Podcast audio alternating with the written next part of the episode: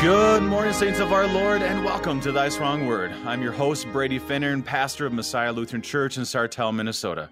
Today is Wednesday, May the 12th, and actually the 39th day of the Easter season. And we study the gift of the inspired and true Word of God as we know our Lord is risen and we put on our Christ goggles, who is our light and our life. The light shines on us today as we study 1 Kings chapter 13. A very interesting chapter, something you don't usually have in Sunday school lessons, one you probably don't study very often or read in a devotional, but it's still important for us to understand. The kingdom is divided. We hear of King Jeroboam of Israel, a man of God from Judah, a prophet in Bethel, a lion, a donkey, and oh my, I think maybe is the next word we should say. Well, we see the common theme to incline our hearts back to the Lord. Let's dig in. The gifts are ready, ready for you. Thank you for tuning us in this morning on Worldwide KFUO. Christ for you, anytime, anywhere. Thy Strong is graciously underwritten by our friends at Lutheran Heritage Foundation. Visit lhfmissions.org for more information. lhfmissions.org. To help us be strengthened by God's word this morning, we have with us regular guest Pastor John Shank of Trinity Lutheran Church in Edwardsville, Illinois. Pastor Shank, welcome back to Thy Strong Word. Well, thank you. It's always an honor. It was uh, a nice little break while we were uh, uh, going through Lent. Um, yes. And so it's nice to be back, uh, especially when I'm not uh, having all the extra duties of of Lent. Um, so yes, it, it, this is an interesting, challenging. Uh, you know, it confronts us. Uh, mightily this cha- this uh, this chapter, but uh, but also a chapter that gives us great hope uh, of true repentance and faith and trusting in the Lord as well. Absolutely, yeah. I, was looking at the the, the past. I, last time you were on was in February, if I'm right. Yeah. Um, and yeah, it has been a while, but uh, you know, it, it's always a, it's always a joy that we can be flexible, and you guys have you're busy with what you do, I'm busy with what I do, and when we're able to get together, it is is a true joy. So tell me this, Pastor. Uh, there's been some new new fun things going on at Trinity Edwardsville. We talked a little bit about it um, while we text, but tell us what's going on.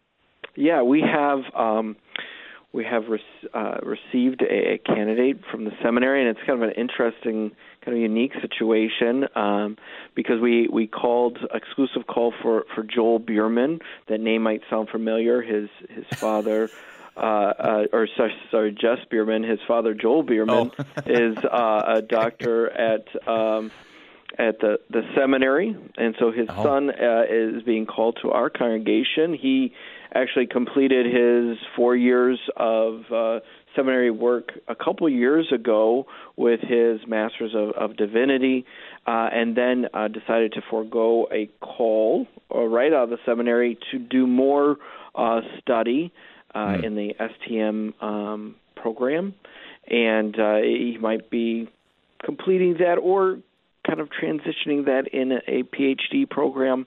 Uh, that's yet to be kind of finalized, but uh, so he has received a call from our congregation, accepted that call, and is looking forward to ordination installation in the beginning middle of of June, June 13th.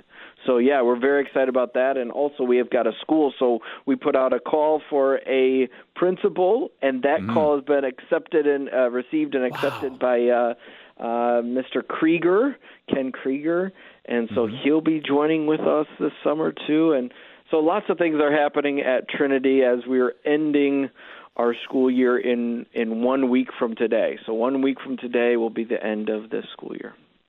Well, I tell you what, this is a, a, reminder for you, our listeners, and for for me, and for all of us as we uh, are part of KFUO, that this is our opportunity to pray. Pray. I encourage our listeners to pray for Trinity Edwardsville as they go through many of these transitions, because um, principals are are a true gift to our, our schools.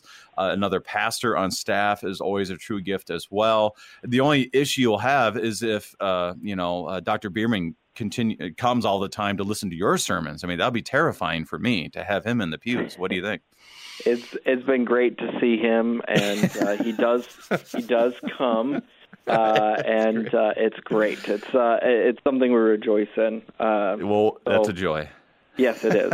It is. so, so then his son is also to be doing uh, campus ministry here. Oh, so uh, there's all those other things. So we'll have to uh, see if there's ways uh, in the future to, to get him on KFUO at, at some program to to talk about campus ministry and and the work that's done uh, by campus pastors. Well, uh, thanks be to God for that. So, uh, as we look today, as you as you said so well, the Lord is is blessing us, and the Lord is leading us. And so, can we ask for the Lord's blessing for our study today? And can you begin us in prayer? Yes, let us pray. In the name of the Father and of the Son and of the Holy Spirit, Amen. Amen. Heavenly Father, we pray that you would lead us away from any false worship anything that would lead us away from you and guide us into the one true worship of your Son, who is Lord of all.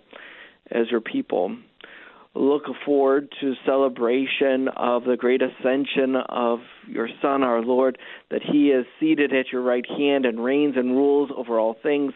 Help us not to be deceived or led into any kind of temptation away from you, but be guided by your holy word to look forward to that great revelation on the last day that this faith for which you give and guide and and and nurture by your holy spirit is revealed for all to see as your son returns and gathers us before your holy altar.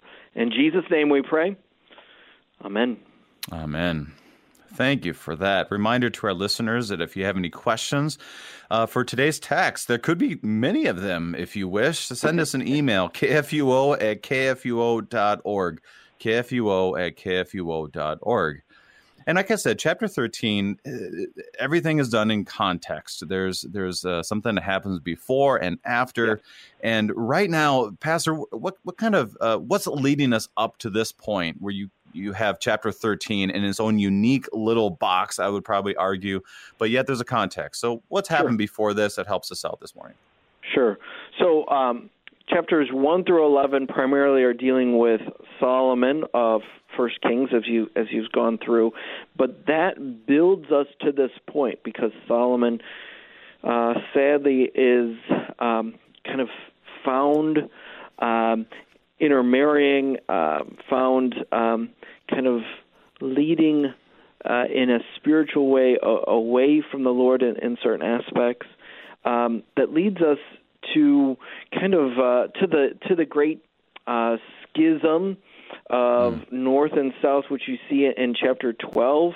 Uh, where Jeroboam or Rehoboam, sorry, Rehoboam, mm-hmm. uh, Solomon's son, and his great folly, which is all about uh, greed and lust of power, um, leads him to to follow his advisors, um, his own young advisors instead of the old wiser advisors, um, which then brings a character back into the forefront, which is Jeroboam, who had fled from Solomon's. That's why I kind of brought us all the way back to um, understanding the context of Solomon, where uh, Solomon had put Jeroboam in, into some uh, places of authority, uh, but uh, Jeroboam was seeking a conspiracy that would put him as a um, uh, an authority king figure in the north he had to to run away to flee uh, to Egypt, and now with Rehoboam being put into uh, a power as king, he comes back. Um, the the uh, the the bad folly, the bad advice uh, to to be more um, powerful. Uh, put more of a heavy weight on the people, even more than Solomon did, uh, leads to a schism between uh, south and and north. So you have Judah to the south uh, with Jerusalem, Israel to the north, which is obviously very confusing when you're just reading because before it was all Israel, all under one king. Now we have two kings, and unfortunately to the north, there all those kings are quite uh, wicked and lead the mm-hmm. people astray. Where we see it uh, in Jeroboam and Jeroboam establishes two places of worship, Bethel and Dan, and he places uh, golden calves, which is should be like an immediate sign of let's not do that, uh, right. but it doesn't. um, they do it. they place these golden calves so that the people of the north don't have to go to the temple, the true temple of the Lord, and and Jeroboam again is kind of met with greed and lust for power and control over the people. And so he wouldn't let the people go to, or is enticing the people not to go to uh, Jerusalem, to the true temple and true worship of the Lord. And he gives them other places of false worship in which um, he has um, kind of devised his own worship. Um, you can see that at the end of chapter 12. At the end mm-hmm. of chapter 12, he sets up his own feasts and his own ceremonies and his own ways of worship. And where whenever we are inventing our own worship, this is yeah. a, a great sign of don't do that. Run away from that um, because it's great folly and great destruction, and and that's what we. That's kind of the context, or that is the context that maybe helps us understand um, the beginning of chapter thirteen. That is a wonderful review of how we get to this point, and it, it comes back to really what the what the problem is, and the problem is faith. Yeah. that um, Pastor Lukomsky said very well uh, a couple days ago. He talked about not only should have Solomon prayed for wisdom, which God was very pleased with, but also faith. To pray, Lord, keep us in the faith. And this is our prayer as well that we see the problem when we lose faith, and not even that we lose it, that we get misdirected. And we also see the loss of it when you're creating two calves and creating new places, because you know full well if they go back to the Lord, they're not going to follow you. Right. and that's and that's a problem. So it that's a wonderful rundown as we look at today because the same problem gets revealed, kind of just a little different twist and how we look at today's text. So any yeah, any last thoughts before we dig in? Definitely, uh, Lord, keep us steadfast in your word, and that's definitely something. It's obviously by the word that we're brought into the faith, and by the word that we are kept and uh, conformed uh, to the image of Christ in the midst of a, a, world that we have crosses to bear, and, and and that's definitely something we'll see here that there is a cross to bear, but instead of bearing that cross in the word, we are following another word, um, and and instead of bearing the suffering of a, a king that's going astray, Jeroboam decides to go his own way. Instead of being faithful to the word, he devises his own plan. So um, he has ample opportunity to repent, and instead he doesn't. So we'll, we kind of get all that, um, but he's being laid out uh, in juxtaposition against another person who is brought into repentance where he had his own sin in this chapter too. So lots to discuss. Oh, tons. Absolutely. So let's dig in. Uh, reminder to our listeners, we are reading from the English Standard Version of 1 Kings chapter 13. And we hear, I'm just going to read the first verse to begin our time. And behold, a man of God came out of Judah by the word of the Lord to Bethel. Jeroboam was standing by the altar to make offerings. So, like you said, there's, excuse me, there is uh, a new person that uh, show, uh, shows up here, and it says "man of God." What do we know about this man of God? Uh, uh not much. um, you stumped me out the gate uh, because um, we don't. He's unnamed. We know yep. that he is a prophet of the Lord. We know that uh, well, there'll be more given, more detail given as we go. That he's been given a word from the Lord uh, from uh, from Judah, so this is southern kingdom, to go to the mm-hmm. northern kingdom, to go to the places of false, well, at least one of the two places of false worship, uh, to to pronounce God's judgment upon it. But he also has been given directions of what he should and then should not do. Um, but uh, the prophet is left un unnamed. Um, unnamed, right? Yeah, yeah, and that's so what that I. The focus is on the Lord. Absolutely, and that's why I love your your your approach, and I know you do that, Pastor Shank. Is the reality is we don't know much. Uh, we and this is where we let the Word of God speak where it speaks, and we don't speak where it does not speak. And here we don't know much about him. We know he's from um, Judah, uh, and one of the key things that Dr. Maier says in his commentary is that he uses the words "by the word of the Lord." Okay, that that, that wording is used explicitly in these first ten verses four times. And it, it, it, obviously is pointing away from the way Jeroboam was going. That this man was there by the word of the Lord or Lord Yahweh. And so I found that an interesting dynamic that he definitely comes in the name of the Lord in the word of the Lord. And then later on, we see some uniqueness to that conviction, I guess you would call it, um, as we lead. So, yes, he's a man of God, and that's all we know to this point. So, anything else in the first verse you have? I would say it's good for us to note the proximity of Jeroboam mm. uh, to the prophet who comes. So Jeroboam is right there. So this powerful man, uh, in a very worldly sense, is standing there making offerings on an altar that he has established and that he has devised. This is not something that came from the Lord. This wasn't a good idea. This wasn't a good uh, spiritual practice.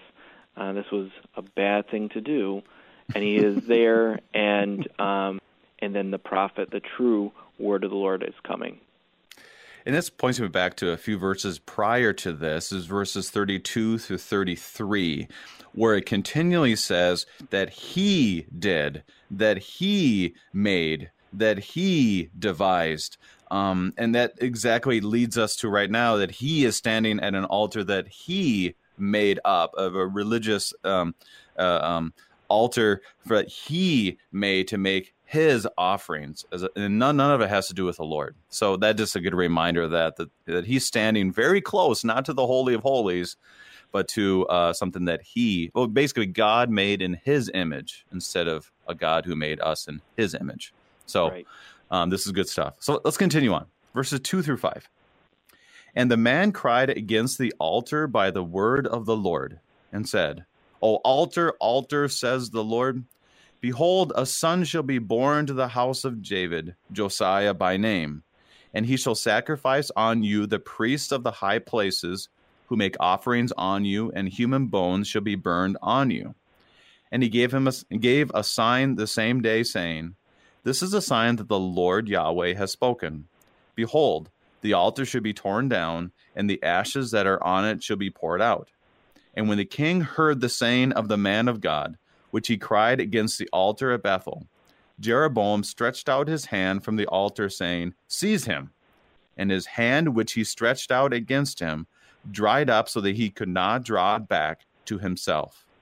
The altar was torn down, and the ashes poured out from the altar according to the sign that the man of God had been given had given by the word of the Lord. I want to stop there because there's quite a bit that happened here. So he comes, he says something, a number of things happen. Give us a rundown of what happened here or highlights. Sure. So um, he's uh, prophesying uh, in the very true way against yeah. the altar and, and and revealing the the word that the Lord had given him to to reveal that this is going to to be done to it. Um, within this prophecy, uh, a person is named uh, Josiah by name, hmm. and um, he will be a a uh, uh, a king who will be actually be faithful, uh, a great faithful king who will um, find the word, or under his reign, the word of the Lord will be found in a time of great uh, disobedience, um, but he will return the people back uh, to listening to the word of the Lord and rightful worship and practice, um, and a and a call to destroy, uh, bring down uh, the high places of of false uh, of false worship. Um, so he is always uh, laid.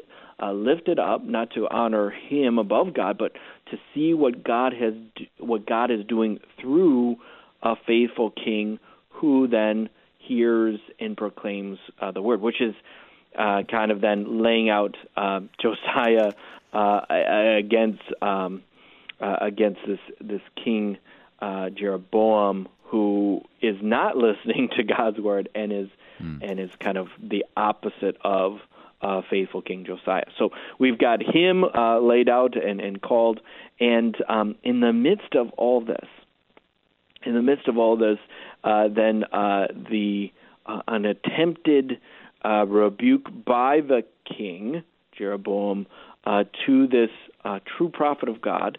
and he's going to try to use his earthly authority and earthly uh, might against God, and it's laughable because how can we, how can we, how can we fight against the Lord? And yet, uh, throughout the Old and New Testaments, uh, we see this continually, and in, in our day too, uh, where uh, kings and those who in authority, earthly authority, uh, try to rage against God, and it is to no avail. It's laughable uh, if it were not so um, tragic. And so he uh, reaches out his hand against him to say, seize him, and that hand is withered up uh, as a great sign. It kind of reminded me uh, as an opposite, right? Uh, mm-hmm. You can have comparison and opposite. Uh, and so we've got um, Moses being sent to uh, to Pharaoh, and one of his signs that he has given is uh, with his hand, where he sticks it in his cloak and he pulls it out, and it's yeah. leprous, and then he puts it back and pulls it back out, and it's healed. And this was to be a sign that the Lord is with him. Well, his hand, Jeroboam's hand, uh, is withered, where it's more of a sign that the Lord is against him. Right. Uh, and against his actions and activities, so he should be repenting, uh, but he uh, tragically does not. It also points me to Matthew 12, where you have the man with the withered hand on the Sabbath, you know, that, that he stretches out his hand and it was restored. And it's kind of right. like you said there, too, that this man was in a good relationship, I can say it that way, with the Lord. And here, obviously, Jeroboam is not. And I don't know about you, but if, if my hand became withered like that, I, I would I would hope there'd be some repentance that would stay you know faith would stay after that point if it did get restored and that's kind of the unique aspect of Jeroboam that he definitely had a hard heart, at least long term, as we look at this. Long term, yeah, yeah, yeah. long term. When I say mm-hmm. that he's unrepentant, I'm jumping all the way to the end, and one could yeah. question what's going to come in the next few verses if it's true repentance or right, uh, right. or just um, uh, despair. I mean, hopelessness. Right uh, or whatever. But um, yeah, the and it's it then becomes a sign to to all. It does it does have an effect. I mean, it mm-hmm. it, it is a sign to everyone who is there um, that um, that this is wrong. Um, there is an action that's taken uh, following uh, the fact that this this man who is trying to oppose God it, cannot oppose God. Um, so, yeah. One of the one of the aspects here that you highlighted very well was of Josiah, and I think that's kind of the hidden one of the hidden gems in the in this chapter is that what it looks like to to us from the outside is that Jeroboam and Rehoboam are lost causes. Like these guys just have have lost it. Judah seems to have a little more hope, and you look at the rest, and Israel seems to never have any hope. But but it talks about Josiah, and it's just a small little piece of what we're reading. But it does give us this hope. I think this is a, a very hopeful thing that Josiah would come and make sacrifices and that he would be faithful, even though it looks like there is no hope you know and, and, and, i think there's something to that for us today and i want to hear some of your thoughts as well is that there's a lot of times where it feels like we cannot tell the truth because it won't make any difference we need to kind of just say what we can say and kind of waffle on other aspects of it but here josiah gives us hope that when you preach the truth and you keep people from idolatry and preach preach upon it that God does work through that. And, and that, that's what I found in this because it's kind of a downer of, of a chapter in that way. But yet, that's a sign of hope right there. Any thoughts that you have um, when you hear of Josiah? Yeah, and and kind of culturally as a people that those who have been placed in authority have been placed by God, um, and so there is some some sense of um, if that happens to be us, if God has given us authority, and and different vocations we have been, that um, that we should be using that uh, for those purposes, and not for our own benefit, uh, but to serve, to trust in the Lord, and, to to honor His word, however we've been called. Um, and anytime that we're using our positions for our own uh, benefit, uh, that's not that's obviously not pleasing to the Lord, and we should repent and turn from that and, and turn back to um, how the Lord gives authority and for what purpose, uh, but the purpose of serving uh, those who have been placed under us. Wonderful. So let's continue on. We have about two minutes, and I at least want to start reading six through ten. And the king said to the man of God, Entreat now the favor of the Lord your God, and pray for me, that my hand may be restored to me. And the man of God entreated the Lord, Yahweh, and the king's hand was restored to him, and he became as it was before. And the king said to the man of God, Come home with me and refresh yourself, and I will give you a reward. And the man of God said to the king, If you give me half your house, I will not go in with you, and I will not eat bread or drink water in this place. For so it was commanded me by the word of the Lord, Yahweh, saying, You shall neither eat bread nor drink water, nor return by the way that you came. So he went another way, and did not return by the way that he had came to Bethel. So this man has authority. What's his authority? Yeah, and um, he has um, authority, uh, but he is using it so wickedly, uh, so um, he, he's using it to turn everyone away from the Lord and to draw um, uh, attention to himself, uh, glory to himself, privilege to himself, and, and ultimately to draw the people to to him um, and away from the Lord. And th- this is being called all out. Um, yes, he he said, "Pray for me," um, but in the end, it, it, he wants to gain. Um, kind of control over this prophet and the prophet kind of he sees it. You, you can't buy me off. Right. even half your own kingdom half of everything which kind of makes me think of herod and herodias and the daughter. Um uh and maybe they should have said no i don't want any of this. Herod you're evil. But maybe they, they obviously they didn't uh, they didn't do that. Um, but uh, it's interesting the little nuggets of future foreshadowing that come into uh, the word of the Lord and we should have learned. So, um, yeah. Yeah, so let's right now let's take a break. I want to touch more on that on the other side of our break. We are studying 1 Kings chapter 13 with Pastor John Shank and we'll be right back.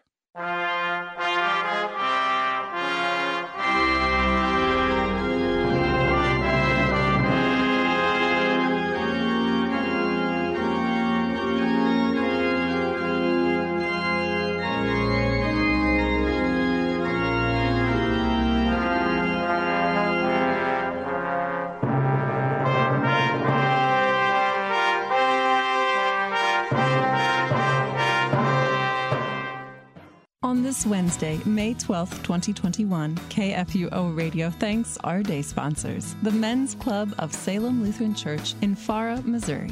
The Salem Men's Club made a gift to KFUO Radio in commemoration of their charter into the Lutheran Laymen's League on this date in 1942. They are celebrating their 79th anniversary today. Once again, we say thank you to the Salem Men's Club of Farah, Missouri for helping us share the gospel and for being today's KFUO day sponsors. In 1924, by the grace of God, KFUO began broadcasting the good news of Christ for you. A long part of this history is bringing you worship services to hear and receive the good gifts of God in His words. This Sunday morning, join us for services from Ascension Lutheran Church in St. Louis at 8:15 and Hope Lutheran Church in St. Ann at 10:45, as well as Bible study from St. Paul's Lutheran Church in Des Peres at 9:30. Hear Christ for you in Sunday morning services on KFUO.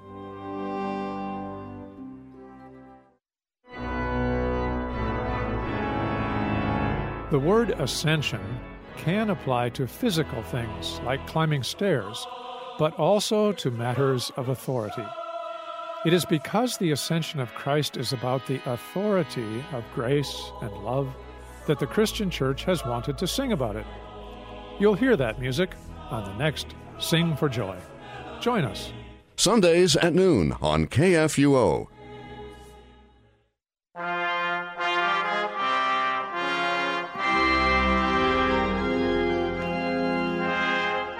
Welcome back. We are studying 1 Kings chapter 13 with Pastor John Shank.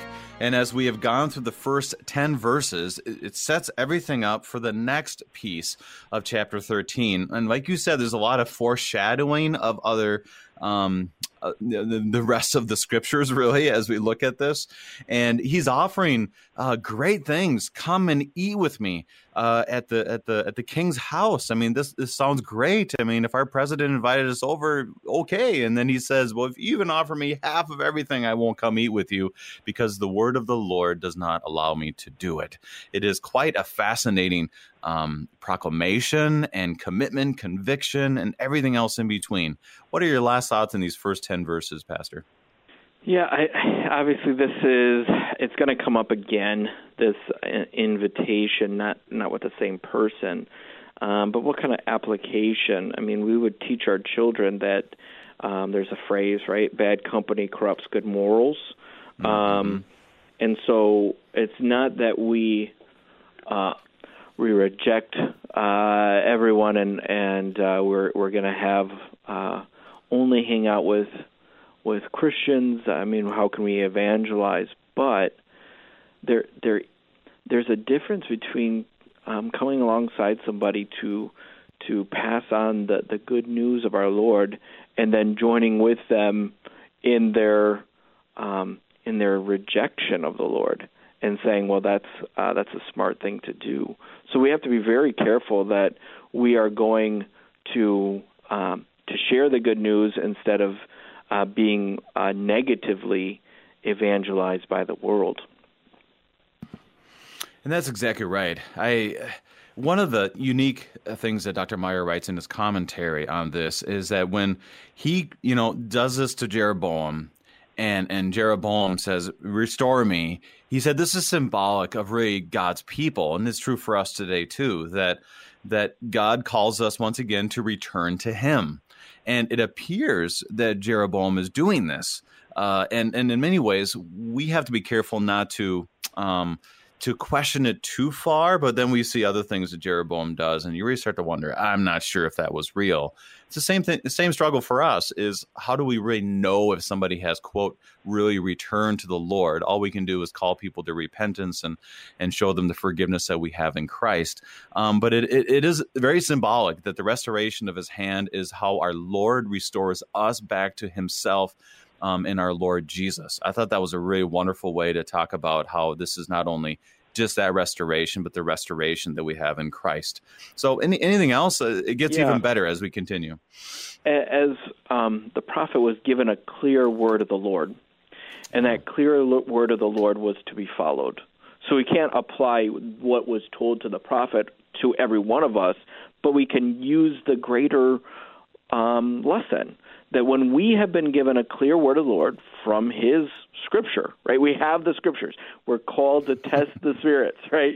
By what? Not by my own feeling, not by my gut. I don't care what my gut feeling is. I care about what God's Word says. Uh, so, what does God's Word say about something?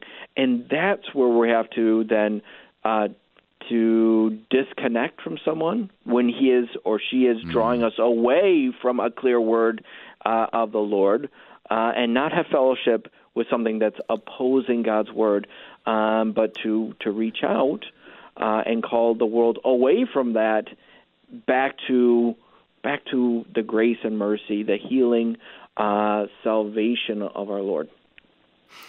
Well, let's continue on now we hear of a prophet. So we have man of God, we got prophets, we got Jeroboam, we got all this. Now we hear of a prophet who shows up in Bethel.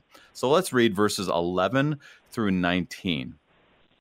Now an old prophet lived in Bethel, and his sons came and told him all that the man of God had done that day in Bethel.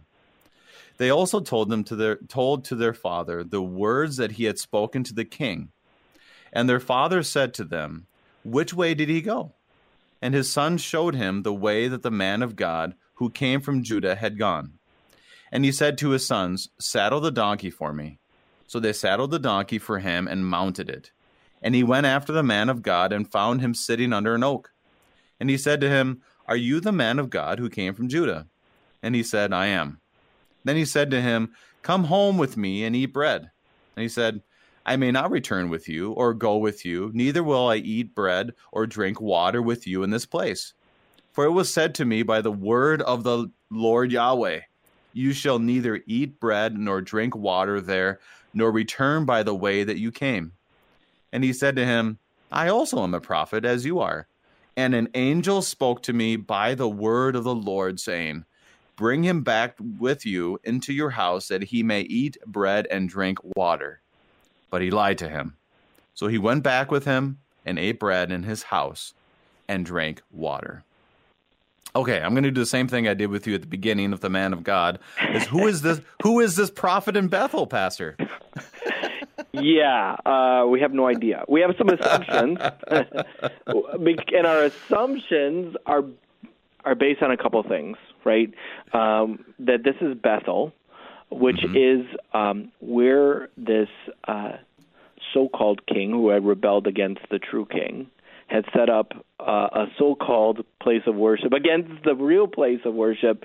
Where was this? If he was a true prophet of the Lord, where where was he to speak against this false house of worship? Was he a so-called uh, old prophet or a prophet who had lost his way or a prophet who became pretty quiet? How can you be quiet when you're a prophet? You're supposed to speak. Um, right. Or is he uh, worse than that, maybe, and a prophet of of Baal. Um, mm-hmm. In the coming chapters, we'll have some confrontation uh, with false prophets of Baal and the true prophet of the Lord. So um, none of these things lead us to anything good. Um, so we don't know his name, don't know his origin, and we don't know if he really is a true prophet because um, a true prophet should speaking a true word, and by the end of this uh, paragraph exchange, he is lying in the name of the Lord. Um, right. Is he lying uh, because he himself was deceived? Well, we see that in Scripture, and we see that in um, our worldly experience with false religions of the world. Some of those have been established um, because they say, maybe this is uh, true in the sense of being deceived by false angels, or maybe they just lied, right? right. Where they uh, have been established by saying, um, "An angel of the Lord came to me." Well, uh, the, thankfully, the Lord knew um, what would come in the the centuries later, uh, because He warned us. He warned us uh, not to even believe, even if an angel of light would come to us with a word that was against His word um, that we uh, are to test all these things by His word, even opposed uh, to an angel who would be maybe trying to deceive or mislead us. We would say that's not a true angel, but a, a demon. So, uh, could all of these things happen? Uh, could he be completely making it up? All of that could ha- be true um, because in the end it says he lied. And and it, it brings up the question and this is goes back like you were quoting Galatians 1, you know, but even if the gospel, even if the an angel from heaven should preach to you a different gospel, let him be accursed. That right. that okay, so God clearly went to the man of God by the word of the Lord. And he says, Don't eat bread with this guy. Don't eat bread with anybody from Bethel. This is not going to end well for you. Um, it would God had then sent an angel to give a separate message somewhere else to a quote prophet like you. Um, and, and that's and that's the the reality is that we would have to say no. That no he would not. And this is the same thing with the gospel. If someone comes and preaches a different gospel from what is clearly in the holy scriptures then it's not the gospel. It's hard to remember that at times but yeah, it's very very true here. Yeah yeah, and and we face these kinds of temptations today. Mm. Uh, maybe not to the extreme of someone saying an angel came to me, uh, but you do hear from so-called I'll say that so-called Christian teachers or so-called Christian leaders that they'll say a new word, a new revelation has come to me. The Lord has hmm. spoke to me and it's in clear contradiction to what the Lord has said before. And it's like, um, yeah, we shouldn't listen to you. It's pretty obvious we shouldn't listen. Unfortunately, many follow that that contradiction of God's word because it's what we might want to hear anyways. So maybe, um, again, this is um, we're just speculating, right? We don't know what his motivation is that he went with him. Maybe it's what he wanted to hear. Uh, right. It's an easier road to stop, to go get something to eat, to go get something to drink. It's hard to fast. It's hard to do this. Go rest. You've you've done your job, right? right? But the reality is, you had a word from the Lord, and you decided not to listen to it. Amen. Amen to that. It is. Uh, um, it, it, it reminds me a little bit of well, my kids are older now. I mean, they're they're fifth grade up to ninth grade. But when they were little, you know, they, sometimes they would invite parents to come in and read a book, and you'd ask them a question like, "And what'd you do this weekend?" And one kid would say, "Oh, I, I played with my dog all weekend." All of a sudden, half the kids all said, "Oh, I played with my dog too." You know, and so this kept going. And that kind of reminds me of this prophet. He's like, Oh yeah, yeah, I'm one of those two, One of those too. And all of a sudden the word it just kind of just it, it just like a slippery slope. Everybody's agreeing, like, oh, and then the people who are like, oh, well, whoa, if he's a prophet too, then it must be right. And the man of God who literally had God give him these words was led astray as well. And he was lied to and then we're going to find out what this means for him. But he went and ate. Let's be honest. If I'm hungry, I want some bread. If I'm thirsty, I want some drink. And that probably was not real plentiful from the road from Bethel all the way back to Judah. My guess is he would appreciate all of those things. So all of this brings temptation and lies. So yeah. anything else before we move on? Yeah, the temptation again. Trying to trying to draw application and an understanding at the same time to the text is uh, he's given a cross to bear right? Sure. He's given a cross to bear, and it's very temp- tempting um, in the midst of having to bear uh, some suffering to, to find a word that would easily alleviate that suffering, though it's in contradiction to God's word. um, and it's like, well, I, I, I really like not having to suffer, but I have to suffer when God has called me to suffer. And I, I know that, that again, you started off by saying, well, these might not be Sunday Sunday school lessons, uh, but they should be mature. We should chew on this word as mature Christians. That there are times where we need to to suffer. There's times that we need to uh, bear the cross, however you want to say it, right? Endure a hardship um, when the Lord calls it, because we trust in Him that even a hardship is for our good, because it because He only gives us what is for our eternal good, even when it means hardship today. Um, if there's an alleviation to that, which is in direct contradiction to His word, we should choose the hardship instead of instead of the cutting of the corner, but it cuts us away from the Lord. Absolutely, absolutely. Boy, that those are great words. I, I, love how you said that too. This is for mature Christians to chew on. Just because we didn't learn in Sunday school doesn't mean it's not applicable to us today, which is right. so true. So let's continue on as as the the plot thickens, if you will. So twenty through twenty five. And as they sat at the table, the word of Yahweh came to the prophet who had brought him back, and he cried to the man of God who came from Judah. Thus says the Lord Yahweh, because you have disobeyed the word of Yahweh and have not kept the command that the that Yahweh your God commanded you, but have come back and have eaten bread and drunk water in the place of which he said to you, Eat no bread and drink no water, your bodies shall not come to the tomb of your fathers. And after he had eaten bread and drunk, he saddled the donkey for the prophet whom he had brought back. And as he went away, a lion met him on the road and killed him. And his body was thrown in the road, and the donkey stood beside it. The lion also stood beside the body.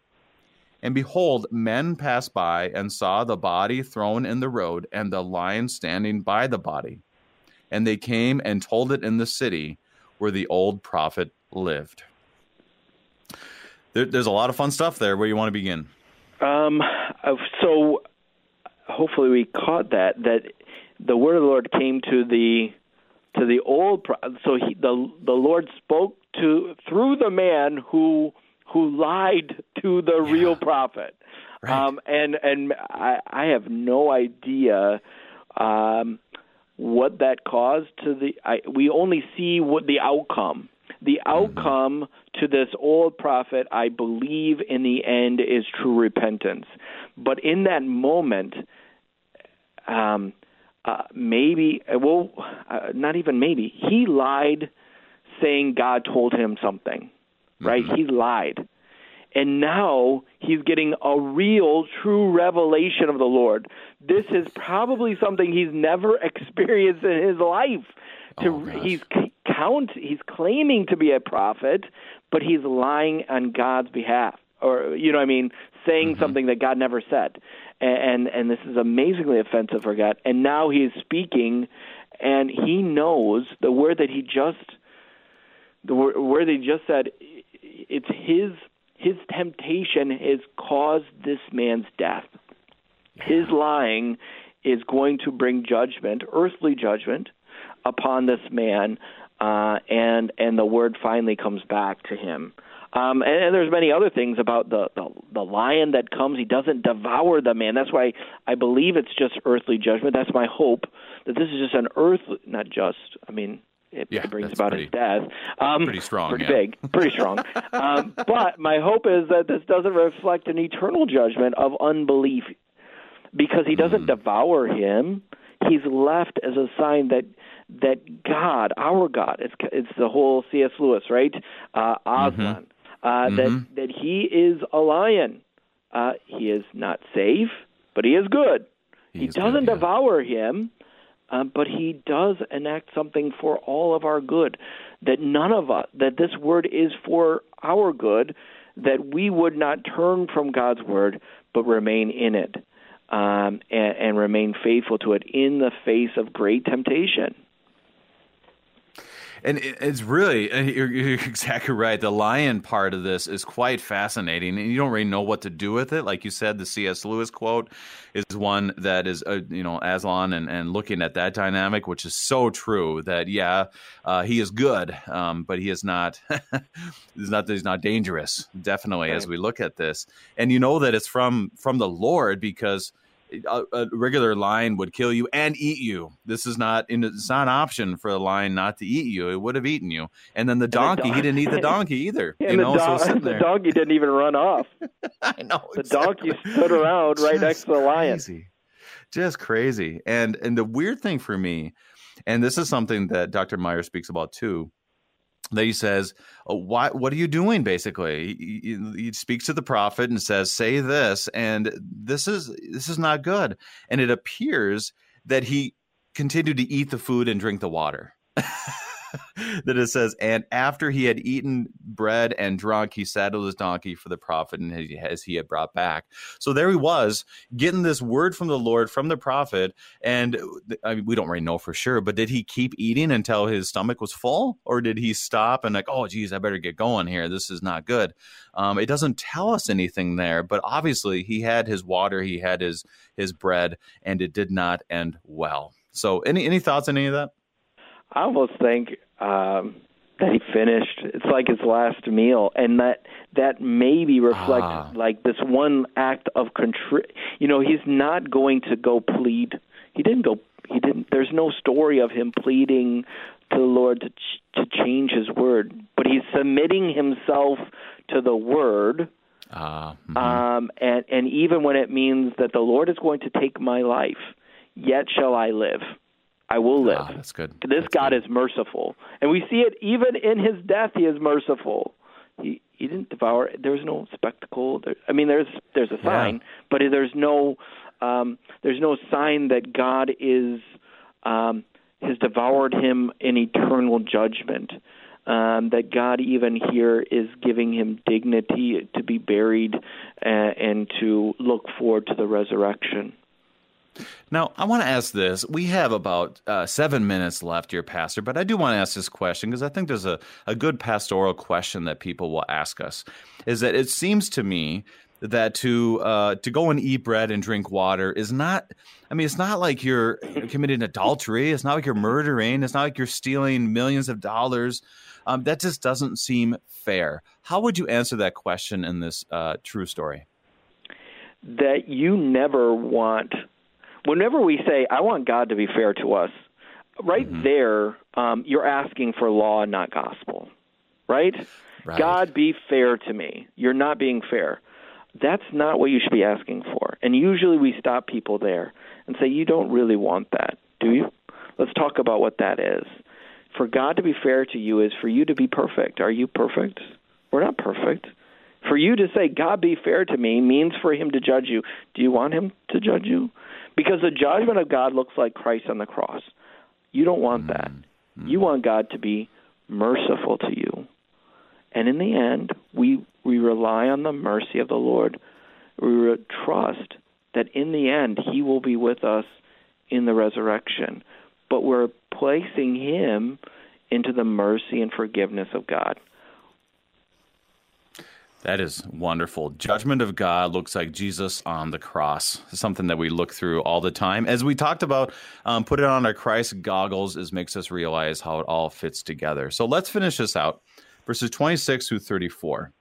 And when the prophet who had brought him back from the way heard of it, he said, It is the man of God who disobeyed the word of Yahweh. Therefore, Yahweh has given him to the lion which has torn him and killed him according to the word that Yahweh spoke to him. And he said to his sons, Saddle the donkey for me. And they saddled it. And he went and found his body thrown in the road, and the donkey and the lion standing beside the body. The lion had not eaten the body, nor torn the donkey. And the prophet took up the body of the man of God, and laid it on the donkey, and brought it back to the city to mourn and to bury him. And he laid the body in his own grave and they mourned over him, saying, Alas, my brother. And after he buried him, he said to his sons, When I die, bury me in the grave in which the man of God is buried. Lay my bones beside his bones. For the saying that he called out by the word of Yahweh against the altar in Bethel, and against all the houses of the high places that are in the cities of Samaria, shall surely come to pass. And this thing Jeroboam did, uh, and this thing Jeroboam did not turn from his evil way but made priests for the high places again from among all the people. Any who would he ordained to be priests of the high places. And this thing became sin to the house of Jeroboam, so as to cut it off and destroy it from the face of the earth. Well, there's a there's kind of a unique factors that happen here because the prophet goes and gets the body and buries him. But yeah. what does this all mean as we look at this? I that's why I keep thinking that this means that he that both both the both prophets have been brought to repentance. Mm, that the the prophet of uh, the the old prophet who probably wasn't a true prophet by his action and lying uh, was brought to repentance and, and seen that his sin, his uh, deception, um, brought this man, the true prophet, into temptation. And so he is aligning himself with the true prophet.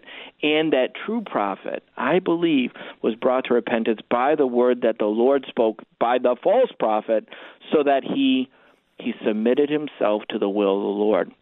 And he looked forward to the resurrection. They both did, and they both are. That's why we bury. That's why we respect the remains of our, our departed, because this body will be raised, and he is he places himself next to him because he is confessing this man was a true prophet, and I want to be where he is. I want to be mm. where he is and that's what he's looking forward to the resurrection. I, as I, that's how I see it, right?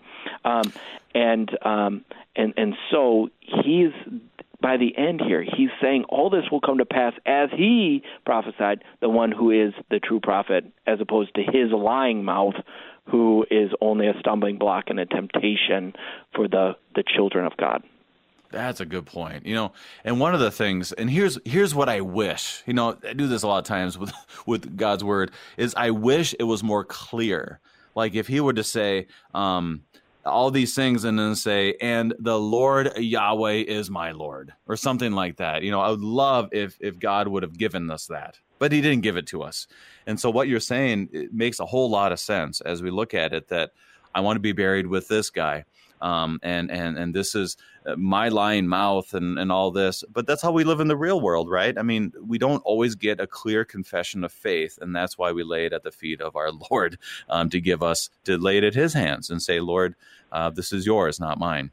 But we yeah, do but get even a clear here in a in an in an artistic way. You know, the the word of the Lord. This is a historical writing. It's not poetry, but it, there is a poetry that's being drawn mm-hmm. out with Jeroboam, and God is right. doing it. So God is laying out. This man repented. He sinned and repented. Jeroboam uh. sinned. He was judged, and look, he did not repent, and he will be cut off. So Absolutely. sometimes the absence is okay, also teaching us something. The absence of a word that says, "In this this uh, the old prophet from Bethel, he was removed and destroyed from all the faces." It doesn't say that.